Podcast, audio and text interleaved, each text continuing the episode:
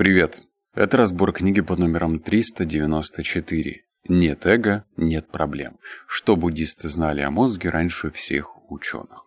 В этом подкасте тебя будет ждать 8 выводов. Мне особенно понравился седьмой и восьмой. На них я заострю твое внимание, а перед выводами мы с тобой попухтим. Стоит ли тебе читать эту книгу? Если ты хочешь э, по-настоящему ощущать себя целостной личностью, то да, стоит. Если же для тебя это сейчас не приоритетно, а во главе угла стоит заработать побольше баблишка, то, наверное, эту книгу стоит отложить до лучших времен и сфокусироваться на прикладных книгах типа книги по маркетингу, книгу по бизнесу и так далее. Но э, мне кажется, что одно без другого не существует. Если ты хочешь одновременно и зарабатывать деньги, и чувствовать себя счастливым, то подобные книги должны появляться э, в твоем обзоре. Да? Да-да? Или нет-нет? Ну вот, мне кажется, что все-таки да-да. Все, теперь давай переходить к выводу номер один. Читаю. Понадобится некоторое время, чтобы воспринять идею «я» просто как идею, а не как факт. Ваше иллюзорное «я», голос в вашей голове очень убедительное. Оно рассказывает о мире, определяет ваши убеждения, воспроизводит воспоминания, идентифицирует вас с вашим физическим телом, прогнозирует то, что может произойти в будущем и создает суждения о прошлом. Именно это ощущение самости мы испытываем с утра, когда открываем глаза до самой ночи, когда закрываем их. Это кажется важным, поэтому часто я шокирую людей, когда как нейропсихолог заявляю им, что этого «я» просто не существует. По крайней мере, в том смысле, в котором мы о нем думаем. С другой стороны, это не сюрприз для тех, кто изучает восточные религии и философские движения, поскольку их основным принципом выступает отрицание привычного нам представления о самости. Если это действительно так, то кто-то может спросить, что же осталось? Над этим вопросом определенно стоит задуматься, и мы рассмотрим его позже, когда подойдем к идее «не я» через ландшафт научных исследований, указывающий на нереальность «я» и возможное присутствие другой модели сознания. Почему вы несчастны? Потому что 99,9% всего, что вы думаете и делаете, обращено на вас, а вас не существует. Конец этого вывода. Давай мы с тобой проведем малюсенький такой эксперимент. В общем, задумайся, что в данный момент делает тебя несчастливым. Вот, может быть, вспомни что-то первое, что приходит тебе в голову. Если это что-то является недостатком, например, там, я недостаточно богат, я недостаточно красив, там, я недостаточно здоров. Ну, в общем, вот эти вот все не «я недостаточно», они появляются чего? От ума. То есть я недостаточно богат по сравнению с кем? По сравнению с тем персонажем, которого ты видишь в Инстаграм? Я недостаточно здоров по сравнению с тем персонажем, которого ты видишь в Инстаграм с восемью кубиками и красивым бицепсом. В общем, все это от ума. И если ты начнешь понимать, что тебя как такового не существует, то тебе просто станет проще. Это, наверное, сложно понять э, на практике. В теории, типа, тебя не существует. Окей. А как, как с этим жить? Как это понять на практике? Вот, вот прям реально на практике. И это уже возня, так называемая, ждет тебя по твоему жизненному пути. Это когда ты, например, ходишь по улице и думаешь, о, вот вроде бы я хожу, топ-топ делаю ножками, но в то же время меня не существует. Ну, то есть, э, все вот эти эмоции, все эти ощущения, которые наполняют тебя в течение дня, это и не ты, это просто интерпретация этого мира. И, ты, и тебе Просто хочется ее воспринимать так. Вот ты же, наверное, не будешь спорить, что для кого-то дождь это трагедия, типа «О боже, дождь», а для кого-то дождь это радость. И это просто интерпретация. Если ты все будешь воспринимать как попытки твоего мозга интерпретировать, чтобы сэкономить энергию, то тебе станет проще. И, и ты начнешь меньше что-то интерпретировать, экономить энергию и просто будешь жить. Вывод номер два. Читаю. Другая пара исследователей просила людей оценить привлекательность человека по фотографии. Но эти фотографии показывали им либо до, либо после того, как они катались на американских горках. Оценки привлекательности были выше после того, как испытуемые спускались с аттракциона, потому что интерпретатор ошибочно принимал возбуждение от поездки за возбуждение привлечения. Это исследование также выявило смышленность и изощренность левого полушария мозга. Эффект возбуждения не обнаруживался у тех, кто катался с романтическим партнером. Другими словами, если вы или точнее ваше левое полушарие уже находится в отношении, то никакие уровни кофеина, парки развлечений или, возможно, даже прыжки с самолета не сделают незнакомца более привлекательным. О чем этот вывод? Этот вывод о том, что ты, возможно, вот принимаешь решение, и тебе кажется, что это я принял решение. Но на самом деле решение принимает за тебя кофеин или адреналин, который появился у тебя после прыжка э, самолета с парашютом или после катания на аттракционах. Есть множество маленьких деталек, на которые мы не обращаем внимания, и мы считаем их само собой разумеющимся. Ну вот, ну, Выпили кофе, это же наша... Ну, это наш ритуал. Ходить в кофейню перед работой или там, не знаю, в течение дня. И все те решения, которые ты принимаешь, они идут, и тебе кажется, от себя. Ну, то есть я принял такое решение. Но ты принял решение до кофеина, и ты принял это решение после кофеина. Это разные решения. Это совершенно разные решения. И порой Иногда нужно останавливаться и задумываться, а как бы ты принял это решение, знаешь, на таких дефолтных настройках, ну то есть без каких-то энергетиков, без каких-то стимуляторов. Вот как бы ты принял то или иное решение? Иногда просто нужно остановиться и подумать трезво. Я уж не говорю о решениях, которые принимаются в момент выпивохи в баре. Это вообще тоже, ну как бы, не про тебя совсем. А, вывод номер три. Читаем. Давайте рассмотрим некоторые другие способы, которыми язык может влиять на ваше восприятие реальности. Например, принято называть замороженные продукты свежезамороженными. Это слово было источником пресловутых тират известного шеф-повара Гордона Рамси. Как он категорически выразился. Свежезамороженный? Нет такого слова. Продукт или свежий, или заморожен. Но маркетологи знают, что написание слова «свежий» на упаковке изменит наше восприятие товара. Легко быть обманутым из-за того, что говорят нам слова, потому что мы придаем большое значение языку, как надежной карте реальности.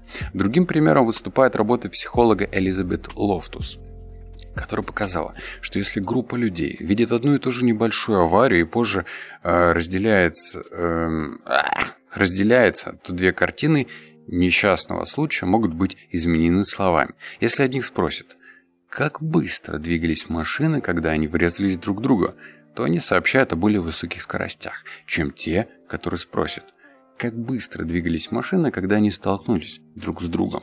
Простое использование слов «врезались» или «столкнулись» создает два разных восприятий одной и той же реальности. Корень проблемы состоит в том, что многие из нас не рассматривают язык как представление реальности и путают его с самой реальностью. Эта ошибка вносит значительный вклад в страдания от того, что мы воспринимаем слова слишком серьезно. Этот вывод, кстати, почему-то я не подчеркнул как важный, но он категорически важный. Это как слова влияют на наше восприятие этого мира. Самый простой способ – это не материться. Ну, изначально не окрашивать слова негативной окраской. Это, знаешь, я вот э, периодически спотыкаюсь о некоторые подкасты, там гости умные люди, но они говорят, я люблю мат. Я люблю мат, потому что это эмоционально подкрашивает слова.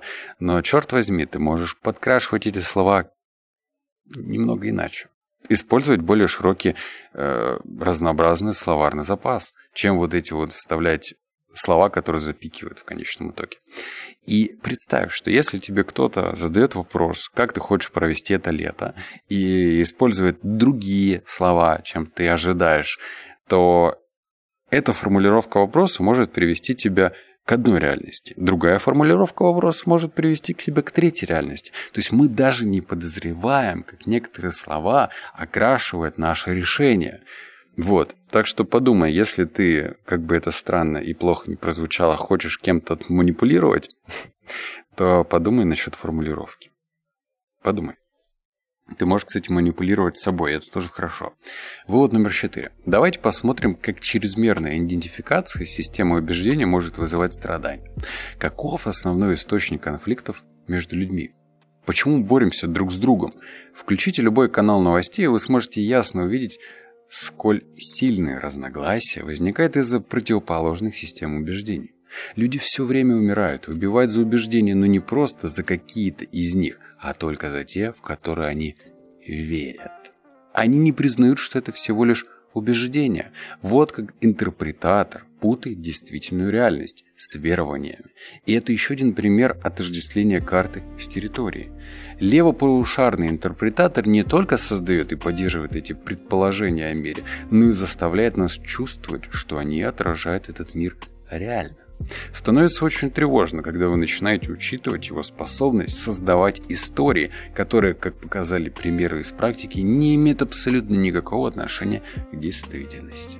Выражаясь более четко, нет ничего плохого в убеждениях, если вы видите их таковыми. И каким... какая... Что за такое? Что-то перепил я пуэро, вот и запинаюсь. Какими они есть. Результатом процесса, который происходит в левом полушарии и поддерживается группой мозговых клеток и нейрохимии.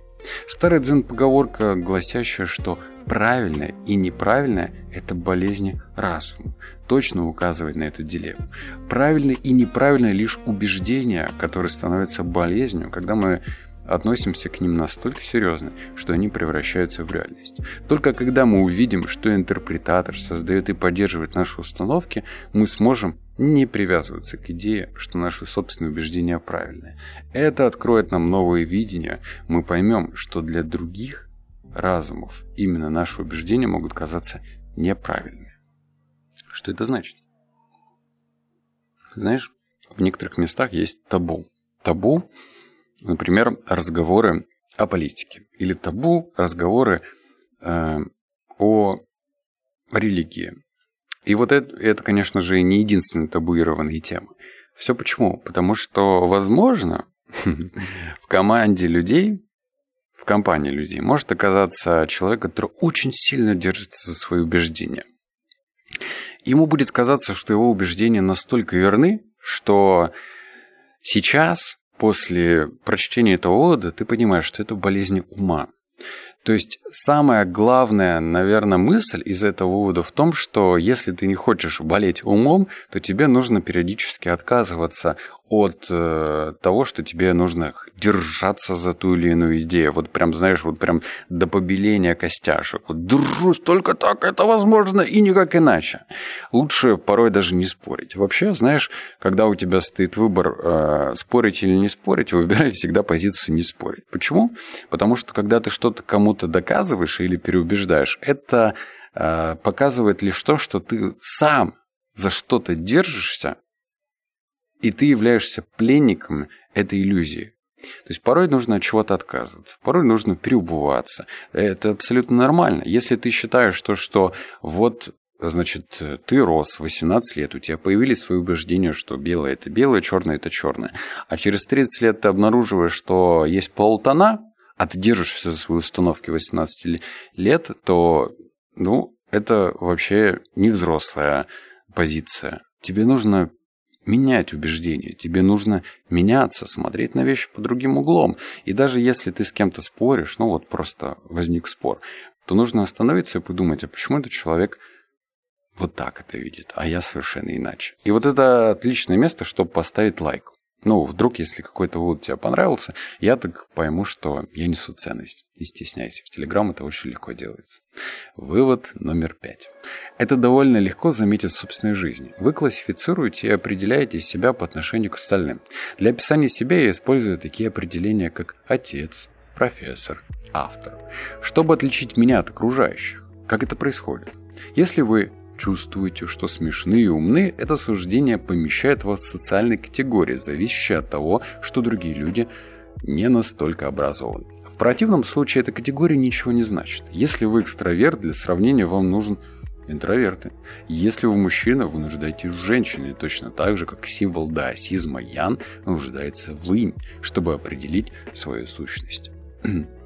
Психология и многие практики самопомощи регулярно играют в игру категорий, когда мы говорим что-то вроде «вот я сейчас, а вот таким я хочу быть». Мы создаем образ себя, разделяем его и затем страдаем, когда одна воображаемая часть не может соответствовать другой лучшей воображаемой части. Мы хотим быть умнее, привлекательнее, успешнее. И все эти идеи – наши проблемы. Трагедия здесь заключается в том, что мы обычно не осознаем, что ни одно из этих условий никогда не будет выполнено полностью для удовлетворения «я». Потому что для существования оно всегда должно продолжать думать и завышать планку, добавляя новое «лучшее», до которого мы не дотягиваем. Это, кстати, вывод отлично подойдет, чтобы проверить себя. Вот, например, ты купил какую-то машину, ты же понимаешь, ну, умом, что есть машины дороже. Ну, понимаешь, да? Там где-то комплектация получше, где-то марка посолиднее, где-то год посвежее. Но дело не в этом. Ты купил посредством, да, машину, вот она у тебя есть. Какая-никакая есть.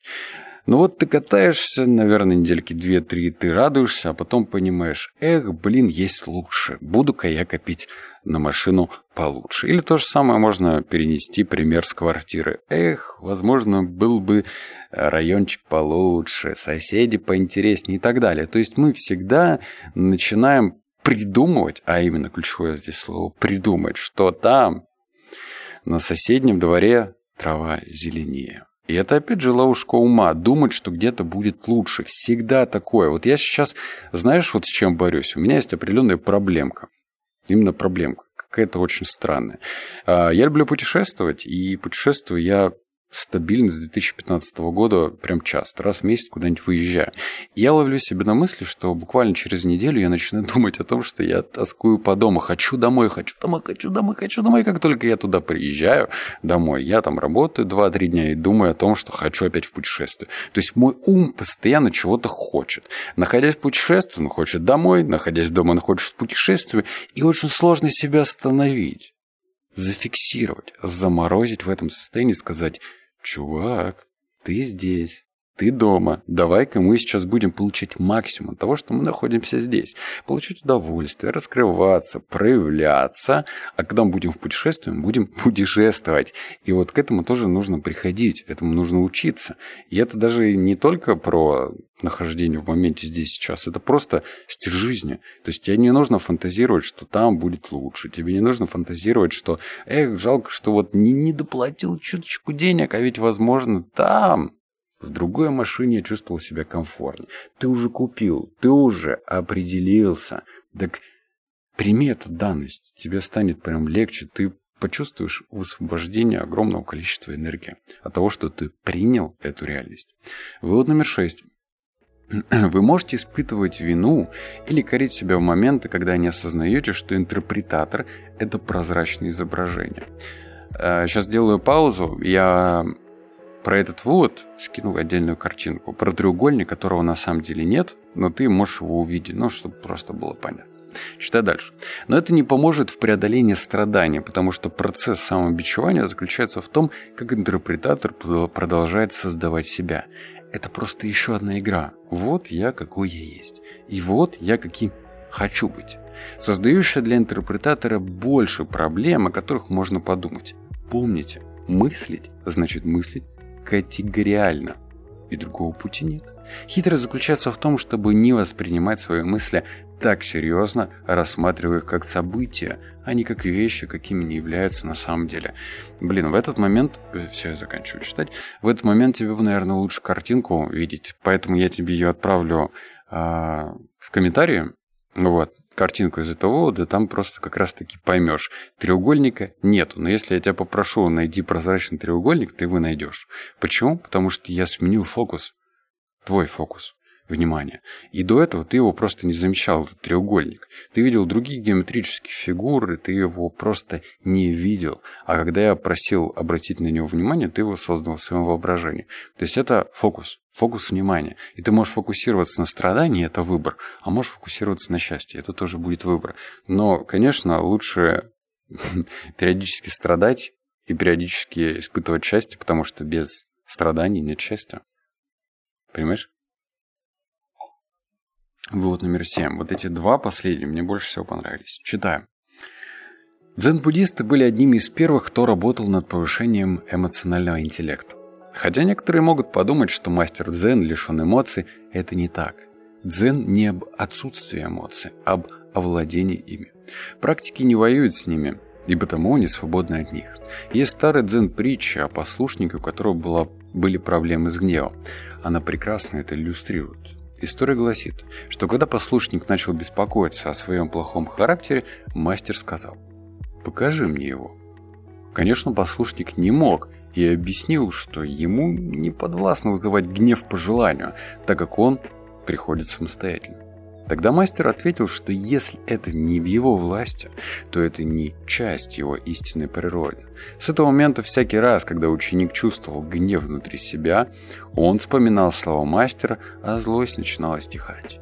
Совет наблюдать за своими эмоциями, когда они появляются, может повышать ваш эмоциональный интеллект, потому что он помещает пространство между реакцией, интерпретацией эмоций. Вот это, кстати, важно было. Хоть прозвучало очень странно, но еще раз. Совет наблюдать за своими эмоциями, когда они появляются, может повысить ваш эмоциональный интеллект, потому что он помещает пространство между реакцией, интерпретацией и эмоцией. Он также учит нас не бояться своих эмоций и не пытаться подавлять их, потому что это всегда заведомо проигрышная битва. В сленге дизайнера есть такая формулировка, когда они что-то, например, рисуют, типа дизайн сайт, они говорят, нужно пространство воздуха. Ну, то есть нужно больше воздуха. Что это значит?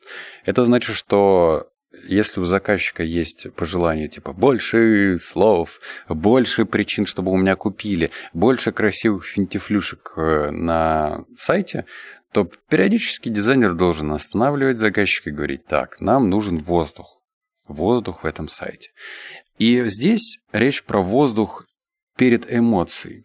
То есть, если ты ее воспринимаешь как часть себя, вот я гневаюсь, а вот я раздражаюсь, а вот я горю, а вот я злюсь, да, то э, роста эмоционального интеллекта не происходит. Ты считаешь это, ну, просто как данность, что это как волны появляются, это мое, я их принимаю. Но если ты перед этой волной будешь выстраивать какое-то количество воздуха, ну, то есть делать паузу и думать, интересно, о, я сейчас испытываю гнев, но гнев не я. Гнев просто пришел, давай-ка разберемся, почему и что связано э, с тем, что этот гнев появился в моей жизни, что повлияло на это, что стало первопричиной.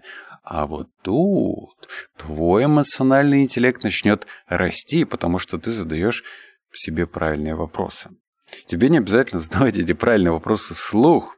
Мы живем в обществе, и люди подумают, что это, ну, какая-то степень сумасшествия. Типа, хм, я чувствую себя нехорошо. Почему? Вот так не нужно. Но если ты мысленно проговоришь что вопрос и мысленно себе на него ответишь, но опять же, глубоко попытаешься ответить, то тебя могут удивить некоторые ответы. И, возможно, ты поменяешь свой стиль жизни, чтобы, ну, например, злости, гнева в твоей жизни было меньше. И, наконец, восьмой вывод. Читаем. Людям нравится страшное кино или поездки в парке развлечений именно потому, что они знают, что на самом деле они в безопасности. В этом же смысле вселенское сознание знает, что все безопасно. Даже то, что левое полушарие классифицирует как ужасные трагедии. Если бы вы были всемогущим, всезнающим сознанием, вы никогда бы не узнали печали, потери, беспокойства, удивления или волнения от незнания того, что произойдет дальше. Всезнающее сознание не могло бы наслаждаться шутками или плакать при трагедии. Играя в игру сознания, наслаждается каждым возможным опытом. Единственный способ сделать это – потерять себя внутри нас. Если хотите получить бесконечный набор переживаний, то создайте ложное эго, которое относится к себе серьезно, и запрограммируйте их на то, чтобы они всегда желали того, чего у них нет. Как много кто себя узнал в этих строках. Читай дальше. Таким же образом, как стакан воды намного больше утоляет жажду после 8-километрового похода по, по пустыне, опыт ощущения взаимо связанности, всего становится более приятным после иллюзия сепарирования. В этом все удовольствие от игры, в этом вся радость пробуждения. Это игра, привилегии и приключения, но иногда это комедия, а иногда и трагедия.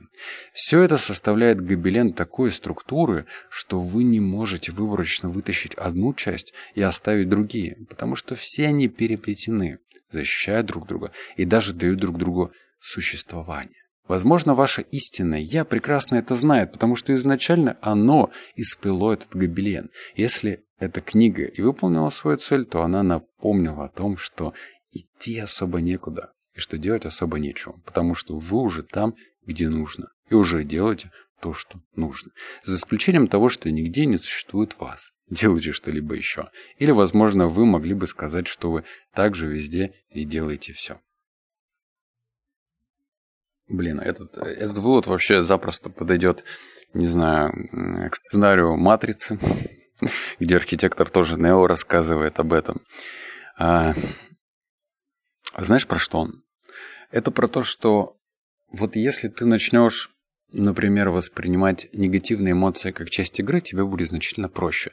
Тебе просто будет проще понимать, что игра, она может быть всякая. Она может быть грустной, трагичной местами, веселой, радостной, жизнеутверждающей, но она все-таки игра. Если бы она всегда шла в гору, ну типа «О, я испытываю чистый кайф», то тогда бы удовольствие от игры пропало. И самое интересное, что в этой игре ты сам выстраиваешь эти правила. Тебе становится скучно, и ты добавляешь, вот это кого-то может расстроить или даже разозлить, но когда тебе становится скучно, ты сам добавляешь драматизм. М? Понимаешь это? То есть, когда, может быть, ты встречал даже тех людей или девушек, ну вот я встречал, это мой личный пример, которым очень нравилось а, делать трагедии на пустом месте, сраться на пустом месте, разбивать посуду. Вот просто потому, что их это наполняло. Ну, девушку я имею в виду. И тебе бы тоже, например, зафиксировать что-то в голове. Ну, из разряда «Мне становится скучно, и вот я привлекаю в жизнь вот это». Например, горе какое-то.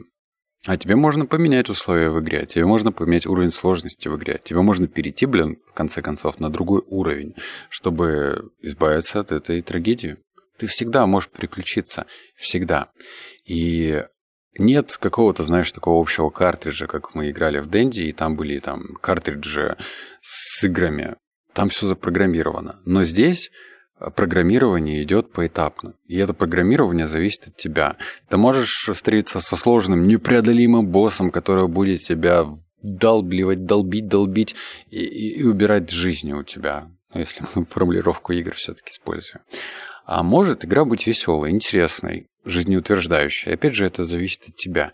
И э, вот это было бы неплохо, если бы это вот не просто вынес, а прям подумал о нем что жизнь – это игра, и я хочу играть со своими настройками, со своими уровнями сложности, со своими боссами, со своими проблемами, но я принимаю решение, что эта игра зависит только от меня. Я архитектор этой игры. Я вот сейчас это сказал, и мне стало как-то проще. Вот. Как видишь, в этом подкасте я не клянчил с тебя комментариев, но что-то последнее время вижу, что ты скуп на них. Ну что ж, я расстроен. Э, я расстроен, но лучше все-таки помнишь, что если ты хочешь э, ну, зафиксировать какой-то вывод из услышанного в уме, то его надо куда-то записать. Ты можешь его записать себе в блокнот или, например, в комментариях. Ну, опять же, чтобы запомнить. И когда ты будешь писать, ну, печатать, то вероятность того, что ты это используешь в своей жизни, повышается. Поэтому сделай себе добро, повысь эту вероятность. Все, обнял, поцеловал, заплакал. Услышимся с тобой в следующем подкасте. Пока.